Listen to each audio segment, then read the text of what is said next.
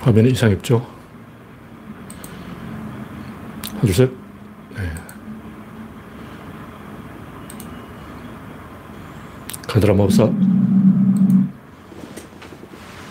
네. 아임슈타인님이 일발을 끊었습니다. 랜디 로저님, 송진영님, 그레이스박님, 반갑습니다. 박영진님, 반갑습니다. 오늘 날씨가 풀지 않고 계속 아,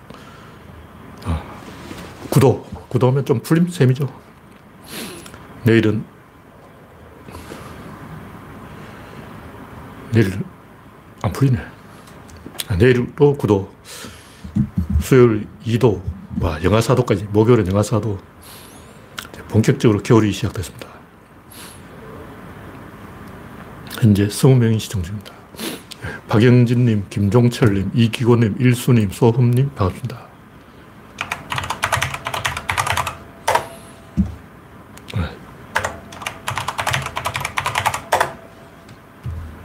정신없어서 오타를 냈습니다.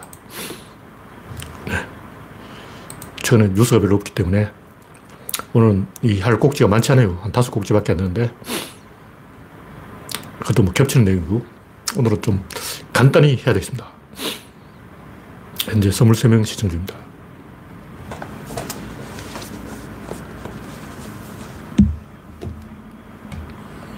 네, 화면 이상이 있으면 말씀해 주시기 바랍니다. 구독자는 2,430입니다. 여러분의 구독과 좋아요는 저게 큰 힘이 되겠습니다. 첫 번째 곡지는 어리버리 윤석열. 이뭐 어리버리 윤석열 하는 게 한두 번이 아니죠. 하여튼 삼국지도 안 읽어본 주제에 갑자기 뭐 닥터 집하고 타령. 뜬금없이 뭐 쇼스타코비치. 마누라가 그 뭐 예술 쪽에 종사한다고 막 그걸 자랑하고 싶어서 예술의 전당 가서 시하고 이재명은 전라도로 확 붙었는데 지금 이 하는 걸 보면 이재명이 하루에 한 다섯 탕을 뛴다면 윤석열은 일주일에 이틀 놀아. 일정이 없어.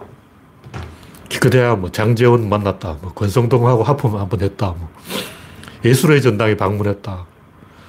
최근에 또 뭐 토크 청년들하고 토크 콘서트를 한다고 그러는데 한 시간 동안 지각했다는 거예요. 청년들은 기본적으로 한 시간 지각해 주는 거야. 청년들이 뭐 눈에 보지 도 않는 거죠.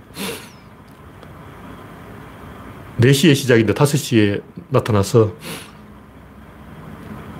토크 콘서트에 나온 질문이라는 게 추억의 맛집은, 좋아하는 음악은, 대학교 다닐 때 학점은, 기억에 남는 동아리, 직장에 사직서 품고 다닌 경험, 대학교 법학과 진로의 추억, 민초파인지 뭐 찍먹인지 부먹인지, 집값을 어떻게 잡을 것인가. 오늘 소감 어떠셨는지. 우리나라 대학생 수준이 이게 되겠냐고! 살았을 자격도 없어, 너희들은. 청년도 아니야. 머릿속에 든게 하나도 없잖아. 어저께 전두환 죽었다는 것도 모를 거야, 인간들은. 이러고서 대학생이라고 할 수 있냐고. 뭐 처음에 한두 가지는 뭐 재미로 분위기 띄우기 위해서 뭐 좋아하는 음악이 뭐냐 이렇게 물어볼 수도 있죠. 근데 그게 다야. 생각이 없어, 생각이. 민주주의에 대해서도 기본적으로 인격을 검토할 수 있는 부분을 가지고 이야기해야지. 자기 얘기하는 거예요. 그러니까 윤석열 불러놓고 윤석열하고 대화하는 게 아니고 지 하고 싶은 이야기예요. 추억의 맛집. 이건 대학생이 지 이야기 하는 거지. 지가 뭐 요 앞에 떡볶이집 좋아한다. 뭐 그 얘기 하는 거예요. 대학 다닐 때 학점, 뭐 이런 거 이야기 할 수도 있죠. 근데 그게 전부라는 거죠. 와. 이 정도로 우리나라 대학생 수준이 떨어지냐.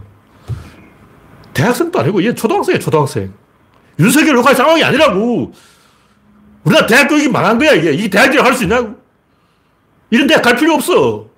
대학 가가지고 뭐 추억의 맛집하고 뭐 떡볶이 마, 맛있네 이런 소리 하고 대, 대학 가는 게 그게 목적이 그거야? 당신들 아냐? 이런 애들이 어떻게 학생이 나올 수 있냐고. 나가 죽으라 인간들아. 윤석열 욕할 상황이 아니야. 대학생 수준이 이렇다고. 교육 개판이야. 와. 이러니까 윤석열이 대학생을 비웃는 거예요.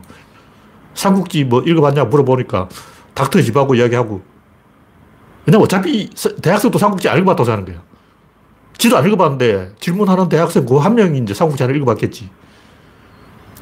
어차피 아무도 모르는 삼국지. 대답, 대답할 필요도 없지.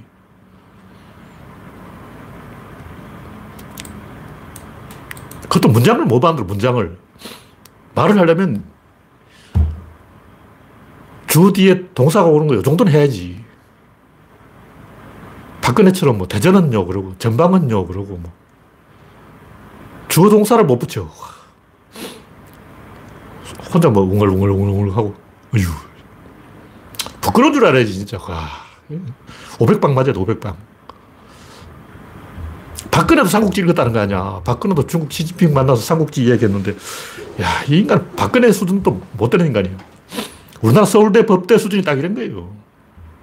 어떻게 시험은 붙었을지 모르지만 딸딸 답을 외웠겠지. 그리고 고시 구수해가지고 겨우 붙었지만 이래가지고는 학생 자격이 없어. 부끄러운 줄 알아야지 진짜. 어휴. 그런 찍을 놈 찍겠죠.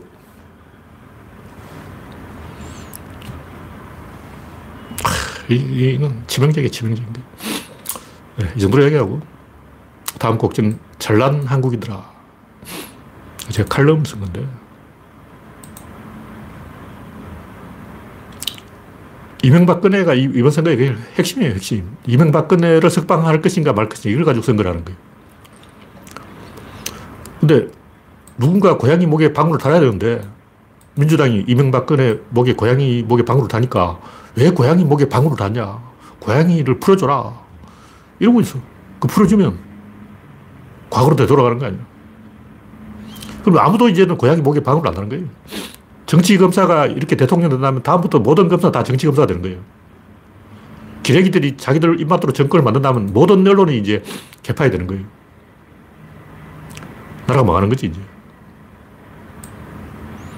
이런 거를 우리나라만 있는 게 아니에요. 저 브라질에도 당장 저 똑같잖아. 룰라 잡아넣은 거. 후진국 특유의 그 지루한 표착 상태, 악순환, 난맥상. 왜 그럴까? 간단해요. 뭐 이게 옳고 저게 옳고 이념이고 뭐고 나고 다 개소리야. 그 진, 실은 뭐냐? 앞으로 가자니 힘이 없고 뒤로 가자니 길이 없어. 앞으로도 못 가고 뒤로, 뒤로도 못 가는 거예요. 왜 그러냐? 힘이 없어. 힘이 없어. 다 필요 없고 힘이 필요한 거예요.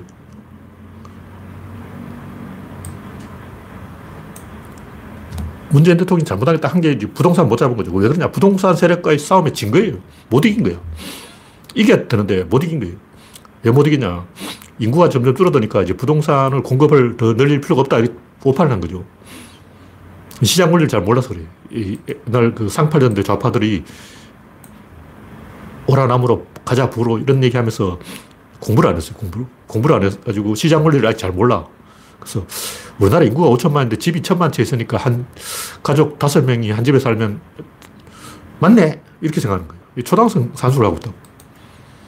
집값이 오르는 이유는 집이 부족해서 뭐 집이 남아 돌아서 뭐 이런 게 아니에요. 집을 올리는 게 이익이 되니까 올리는 거예요. 그 골동품만 없을 때 골동품에 무슨 가치가 있는 게 아니고 요 골동품의 가치를 부여하는 게 나한테 이익일까 손해될까 이걸 생각하는 거예요. 예를 들면 내가 이걸 500만에 샀다. 근데 이제 500만 원에 아무도 안 사겠다. 그러면 이게 450만 원 떨어뜨리냐? 안 해요. 안 팔아. 차를 그걸 불태워버린다고. 그럼 더 같이 올라가. 음. 골동품 두 개 있어. 근데 이게 500만이다. 살 사람이 없어. 그럼 이거 깨버려. 이거 깨버리면 하나 남은 게 10배로 올라가. 무슨 말인지 알겠죠? 이 시장 원리 아닌 거예요. 이거는 시장 원리를 넘어선 논리야, 이게. 부자들은 부동산을 안 팔아요. 왜 안 파냐? 자기가 원하는 가격이 아니기 때문에. 자기가 가격을 정한다고. 그러니까 다른 제품은 예를 들면 사과라고 치자. 이거 못 팔면 썩어요. 버려요. 그럼 자기 손해를 보는 거야. 이 옷을 만들었다. 옷이 안 팔려. 그럼 이 옷이 썩어. 그러면 자기는 거지가 되는 거야. 그럼 부동산은, 부동산 안 팔면 이게 썩어. 부동산이 막, 어, 사가가지고 감가상각이 일어나? 안 일어나. 부동산 그냥 들고 있어도 가치가 그대로 유지가 되는 거예요. 황금하고 똑같아. 그러니까 시장 원리를 넘어선 이야기예요, 이거는. 근데 좌파들이 개념이 없어가지고 단순히 뭐 집이 많이 지으면 집값이 떨어지고 집이 부족하면 집값이 오른다. 이런 초등학생 수준의 어, IQ가 떨어져. 내가 볼 때 그래서 그런 사람들은. 자, 솔직히 박원순 같은 사람들은 좀 IQ가 떨어진다고 봐요. 음, 꼭 경제학과 출신 아니라도 그 정도는 좀 알잖아. 유시민도 보면 IQ가 떨어지는 것 같아. 경제학과 출신인데도 몰라, 유시민은. 그러니까 집값이 오르는 이유는 올리는 게 이익이 되니까 올리는 거예요. 떨어지면 가격을 내려야 되는데 안 팔아. 사과는 우선 이거 올해 안에 재고 땡 처리해야 된다고. 이걸 만 원에 못 팔았다. 그럼 5천 원, 5천 원 못 팔면 천 원, 천 원을 못 팔면 500원 계속 늘어가는 거야, 가격이. 집은 안 팔리면 1억짜리 어, 집이 안 팔리면 9천만 원, 그러다 안 팔리면 8천만 원, 그러다 안 팔리면 7천만 원 이렇게 내려가냐? 안 내려가. 그럼 끝까지 안 팔리면 어떻게 되냐? 그냥 죽어요. 그냥 죽으면 어떻게 되냐? 시골에 그 농촌 빈집이 그렇게 많아. 그거 안 팔아요. 시골 가보라고 농촌 빈집이 널려있어. 그럼 이 집을 헐값이라도 팔아야 될거 안 팔아요. 그냥 놔두는 거야. 그래서 우리나라, 일본에 특히 이제 그러다 보니까 폐가가, 도시 안에 폐가가 있어. 도시 안에 폐가가 쫙 깔려있는데, 그걸 헐값이라도 팔아야 되는데, 안 팔아. 팔면 세금 내야 돼. 골치 아파. 그래서 도시 전체가 이제 거지굴이 돼 가는 거야. 도시 전체가 썩어 내려. 도시 전체가 썩어 내려도 그 집을 안 팔고 그냥 지고 있어요. 이건 시장 원리하고 다른 거예요. 조금 생각을 해봐야 돼. 이건 제가 하고 싶은 얘기는 이게 후진국에서 전, 일어난 전형적인 이 교착 상태, 난맥상, 악순환 이런 건데 누군가 총대를 메고 역사를 전진시켜야 되는 거예요. 왜냐하면 양쪽 다 할 말이 있어. 진보도 할 말이 있고 보수도 할 말이 있다고. 살펴보면 다 사정이 있는 거야. 친일파들도 이야기 들어보면 막 걸떠다 사정이 있어. 그렇다고 해서 누군가 하나 죽어야 된다면 누가 죽어야 되겠냐. 범죄자가 죽어야 되는 거예요. 두 사람이 있는데 하나는 멀쩡한 어린애고 한 사람은 노인이다. 둘 중 하나가 죽어야 된다면 누가 죽어야 노인이 죽어야지. 한 사람 멀쩡한 사람, 한 사람 범죄자다. 둘중 하나가 죽어야 된다면 범죄자가 죽어야 되는 그 범죄자는 억울하지. 왜 내가 죽어야 되냐. 근데 그럼 누가 죽어야 되냐. 친일파하고 독립군이 둘 다 잘못했으면 교착 상태에서 누, 누군가 죽어야 된다면 친일파가 죽어야지. 그러면 어, 방법이 없잖아. 그러니까 이런 이 교착 상태에서 우리가 스트레스 받으면 안 되고 화병 나지 않으려면 인류 단위, 문명 단위, 역사 단위로 긴 호흡을 봐야 돼요. 우리나라는 이 한반도가 바닥이 좁아서 그런 거예요. 인류에 대한 이 전망을 잃어먹으면 안 된다. 한국은 후져서 답답하지만 인류 단위로 보면 그, 그럼에도 불구하고 역사는 전진하는 거예요.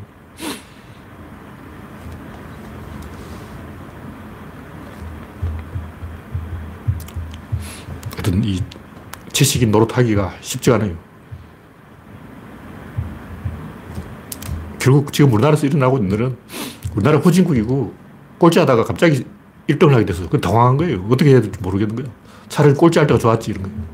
진중권, 서민 이런 사람들이 차라리 야당할 때가 좋았지. 어, 야당할 때는 정부 비판 마음대로 하고 여당하니까 막 어, 자기 친구 조국은 장관 되고 자기는 어, 찬밥이고 좋은 게 하나도 없는 거야. 나한테 이득되는 하나도 없어. 차라리 어, 야당 하는 게 더 낫다. 이거 아니야.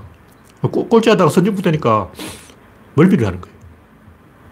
미국은 옛날부터 선진국을 해봐서 익숙하고 우리는 옛날부터 후진국이었기 때문에 갑자기 이 선두에 올라오니까 다시 후진국으로 돌아가자. 지금 이 짓거리 하고 있다. 근데 원래 맨 앞에 선두에 서면 맞바람을 만든 거예요. 앞에 가면 악재가 터진다고. 뒤에 오면 괜찮아. 뒤에, 뒤에 가면 그냥 스스로 따라가기만 하면 된다고. 우리나라에 지금 이 문제가 온갖 욕망이 충돌하고 있는 거예요. 옛날에 가난할 때는 사람들 별 불만이 없었어. 먹고 살기 힘들 때는 제가 80년대 공장에서 일할 때 한 달 월급이 10만 원이었어요, 10만 원. 물가 감안해도 요즘 돈하면 60만 원, 60만 원. 60만 원 가지고 뭐 하냐고. 그 방세 낼 돈도 안 돼. 그러니까 그때는 한 달에 10만 원 받아도 별로 불만이 없었는데 지금은 수백만 원 받아도 불만 있잖아. 선진국이 되니까 갑자기 불만이 더 폭증하는 거예요. 우리는 이제 역사를 잘 못 배워서 가난하고 힘들면 불만이 많고 잘 먹고 잘 살면 불만이 없다 그렇게 생각하는데 실제로는 그 반대예요. 못 살다가 갑자기 잘 살게 되면 갑자기 이제 온갖 불만이 다 터져 나오는 거예요. 그만큼 이 고도의 정밀 항해를 해야 되는 그만큼 국가의 역할이 커진다고. 옛날에는 집안의 가부장이 다 식구들 돌봤는데 이제는 국가가 식구를 돌봐야 돼. 다시 말해서 가장 역할을 대통령이 해야 되는 거예요. 그 대통령은 그냥 가만히 앉아가지고 패션쇼만 하면 된다. 이런 박근혜 생각은 틀려먹은 생각이다. 이제 대통령이 혼자서 북치고 장구치고 다 해야 돼요. 그런 세상이 되었습니다. 이 정도로 얘기하고. 네, 박명희님, 청남장호님, 코코님, 우창님, 이우성님, 홍택중님, 영원중님, 당근님, 구한호님 반갑습니다. 현재 80명이 시청 중입니다. 다음 곡기는 똥드레이 파티. 뭐 진중권, 유창선, 이란 노무현 죽이기 전문들이 윤석열한테 달라붙었다가 윤석열이 어, 장재원인지 권성동인지 이런 쓰레기들하고 놀고 그러니까 삐져가지고 흠? 내가 뭐 계속 시다발이 할 줄 알았어? 그러고 그러고 있는데 그래봤자 걔들은 진보 쪽에도 보수 쪽에도 어느 쪽도 이제 갈 수 없게 된 거예요. 쓰레기 노무현 죽이기 전문가들이 윤석열 밑에서 따까리 한다고 해서 좋은 일이 생기겠냐고. 제가 하고 싶은 얘기 뭐냐면 지식인들이 뭐 김종인 같은 사람들이 짠데가리 잘 굴려가지고 좋은 게 아니에요. 그 일시적으로는 효과를, 성과를 낼 수도 있어. 옛날에 그 아버지 부시 그 양반 또 그 어떤 협잡하는 인간들이 네가티브를 해가지고 재미를 봤어요. 그런 식으로 참모들이 이 꼴값을 들어가지고 한 번 선거에 이길 수는 있는데 그게 길게 보면 좋은 게 아니에요. 그래서 아버지 부시가 재선을 못한 건 네거티브를 너무 많이 해서 그런 거예요. 이명박근혜 어떻게든 뭐 꼼수로 당선되었지만 그게 과연 좋은 거냐고. 어휴. 그렇게 당선되고 깜빡하면 뭐예요? 그러니까 이 지식인이 새치 혓바닥으로 뭔가 어떻게 해보려고 하다가 잘 안 되니까 이제 아, 이 지식은 힘이 없구나. 이래서 변절하는 거예요. 준원 이광수, 미당 서정주, 김춘수 이런 사람들이 왜 변절했을까? 지식의 무력함을 깨달았기 때문에 아, 지식은 힘이 없다. 왜 그러냐? 실제 세상을 바꾸는 건 지식이 아니에요. 밑바닥에서 변화라고. 변화가 이미 일어났는데 사람들이 잘 몰라. 그걸 설명해 주는 사람이 지식이에요. 다시 말해서 물적 토대의 변화가 세상을 이끌어가는데 그걸 사람들이 잘 모르니까 아, 지금 이런 변화가 일어나고 있다. 이걸 이제 알려주는 거죠. 후진국 사람들은 선진국에서 일어난 변화를 잘 모르기 때문에 음, 그걸 알려주는 거예요.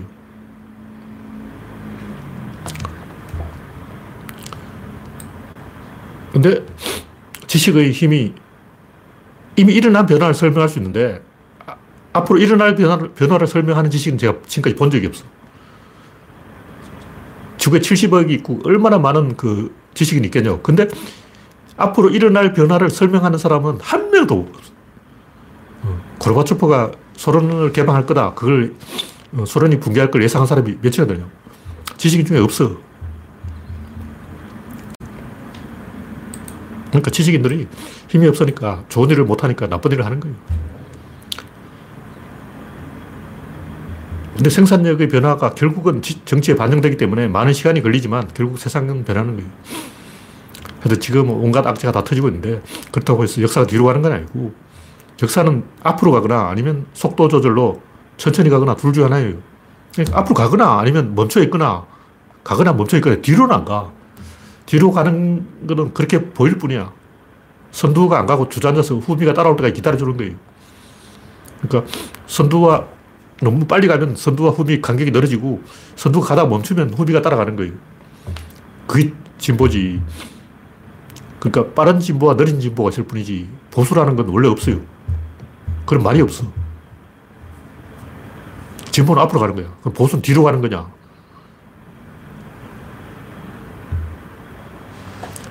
진보와 보수가 아니라 진보와 퇴보라고 해야죠.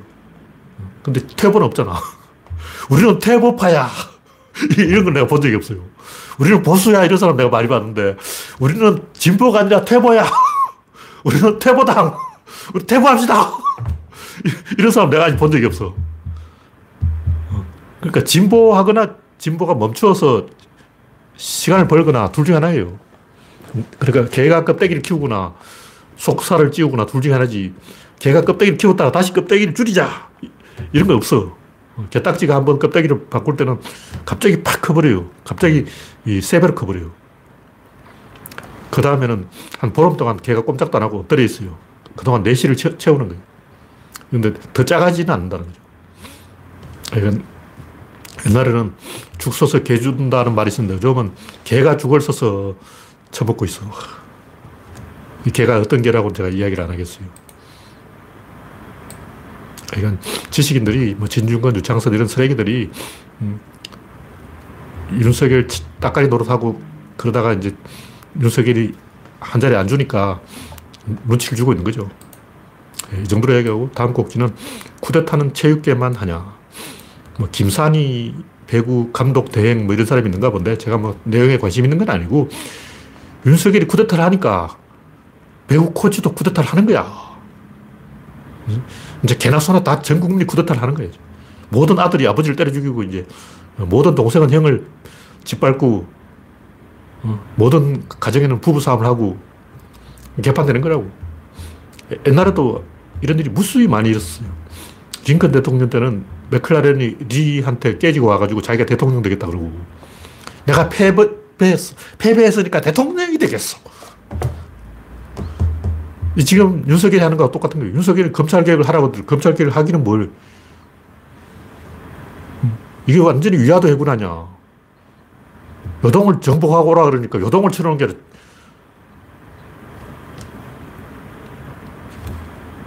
칼을 거꾸로 들이대고 있어요. 와 완전히 이성계가 어떤 역적짓을 지금 하고 있는 거예요. 음, 검찰 개혁을 하라고 윤석열을 총장시켰더니 뭐 하는 짓이냐고. 와. 역사에 이런 쓰레기는 비리비자입니다.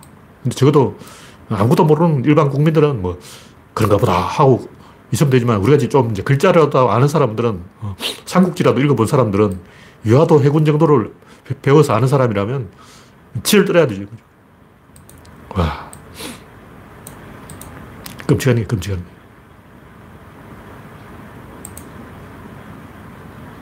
네. 이 정도로 이야기하고 오늘은 이 사색 정리, 이거 뭐 별건 아닌데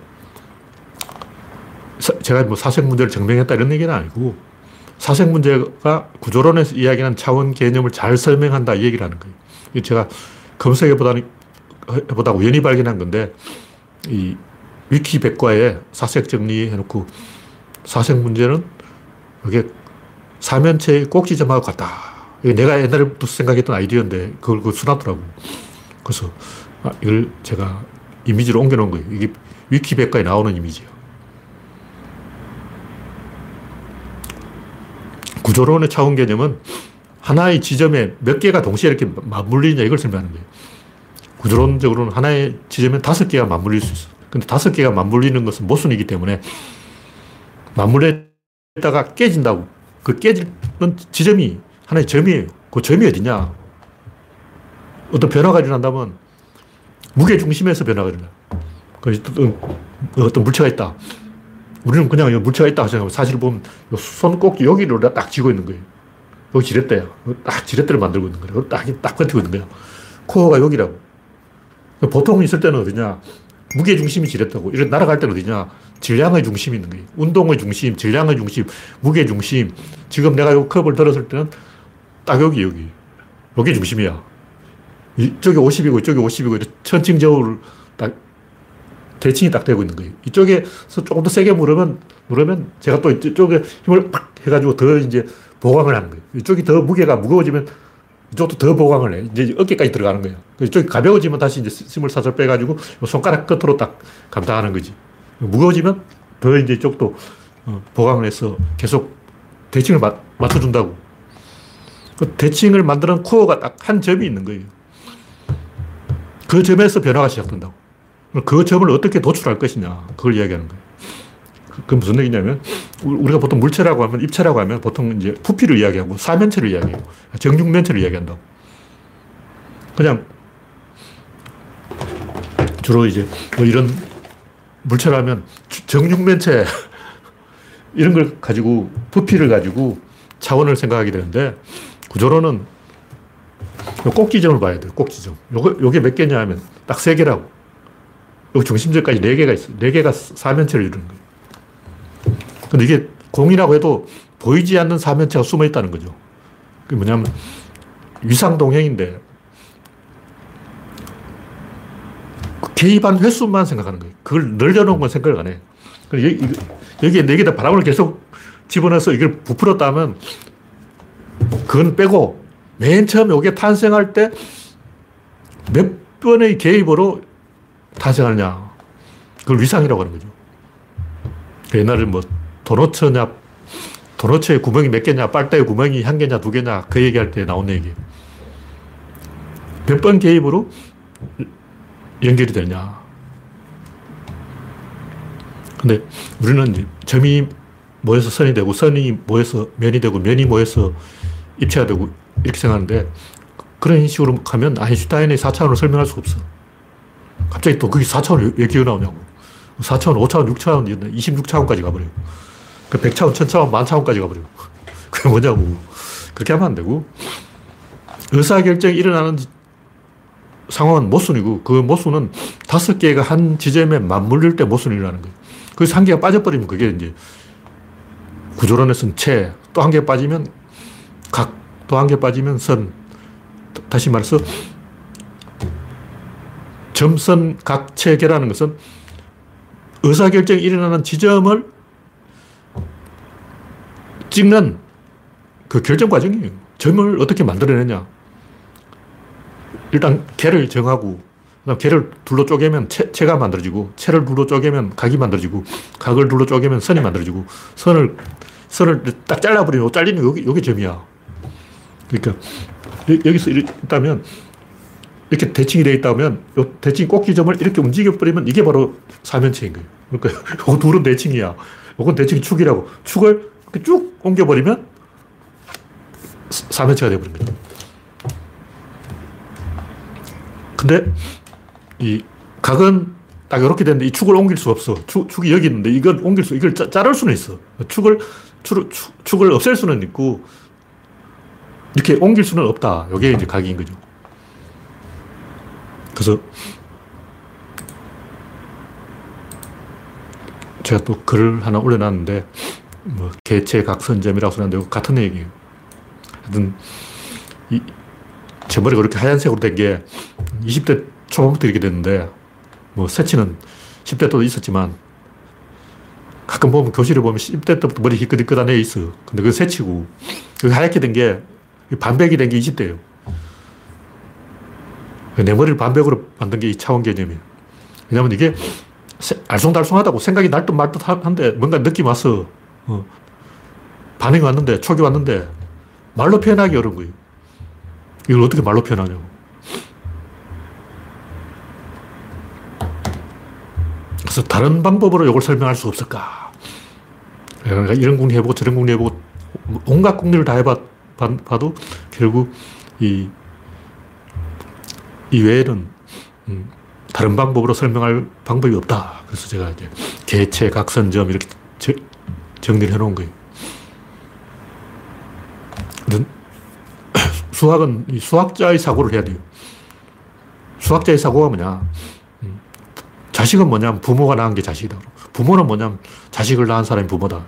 어떻게 보면 말이 되지만 이거 돌려막기 하는 거예요. 그거는 수학적 사고 아니야. 수학적 사고는 연역을 해야 되는데 연역이라는 것은 이 맞보정을 쓰면 안 되고 이걸 설명하는 건 요거, 요걸 설명하는 이거 이런 식으로 하면 안 돼요. 그렇게 하면 안 되고 부모는 1대, 부모가 낳은 거는 자식은 2대, 그 자식이 낳은 자식은 3대, 이런 식으로 한 방향으로 쭉 가야 돼요.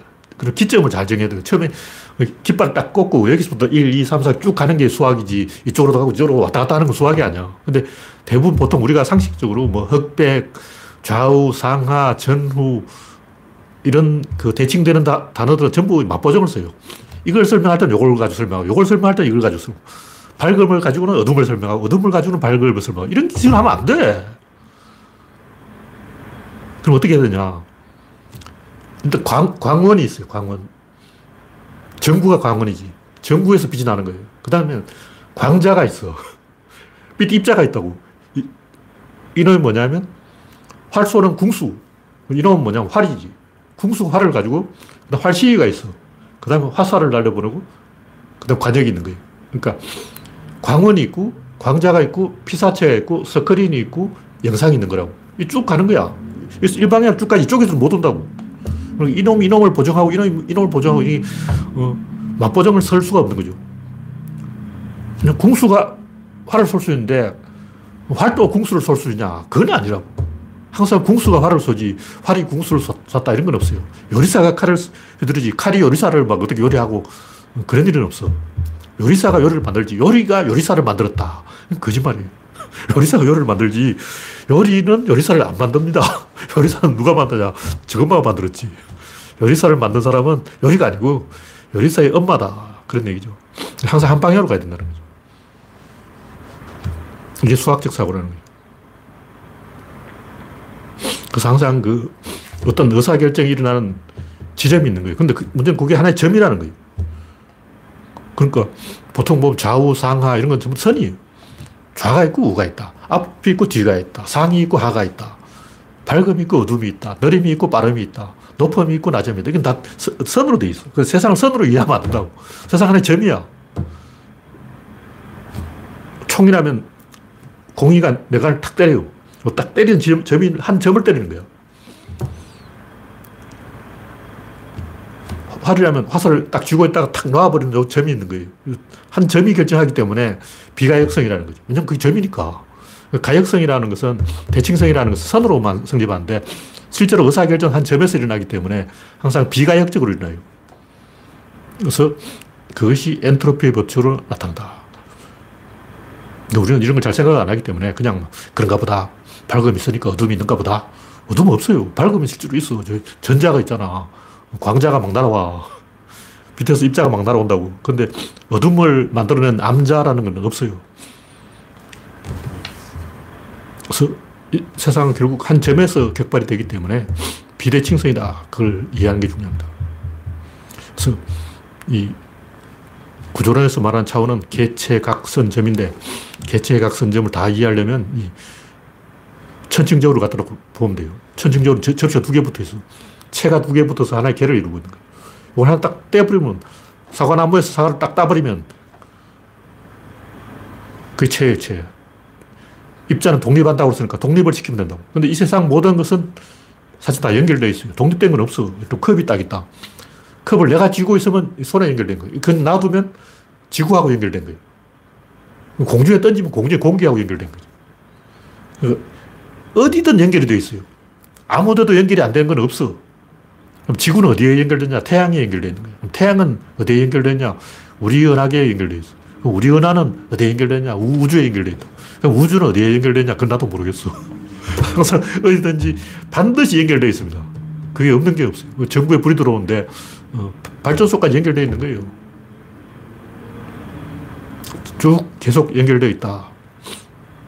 그런 얘기죠. 그래서 이 우주의 모든 존재는 4차원으로 존재하고 3차원부터 2차원, 1차원, 0차원은 관념이에요. 그거는 이 복, 전체를 설명하기 복잡하니까 요거 떼고 요것만 가지고 이야기하자. 아, 요거 선이네. 이게 실제 선이냐고. 이게 입체지 어떻게 선이야. 근데 어, 만화가들이 그림을 그릴 때는 선으로 그려버린다고. 그냥 그리기 좋게 그린 거야. 좌표 위에 그리는 것은 그 부분 일부만을 발췌해가지고 추상화시킨 거지. 어, 졸라맨처럼 이렇게 살을 빼고 뼈만 그려놓은 거예요. 실제 자연에 존재하는 건 전부 4차원으로 존재하고 3차원, 2차원, 1차원, 0차원은 없어. 그 인간이 지어낸 얘기야. 점이라는 건 없어요. 점은 의사결정이 일어나는 곳, 방아쇠가 격발되는 그 지점을 이야기하는 거지. 의사결정이 거기서 일어난다. 그걸 설명하기 위해서 점이라고 말을 하지. 자연의 점이 어디냐고.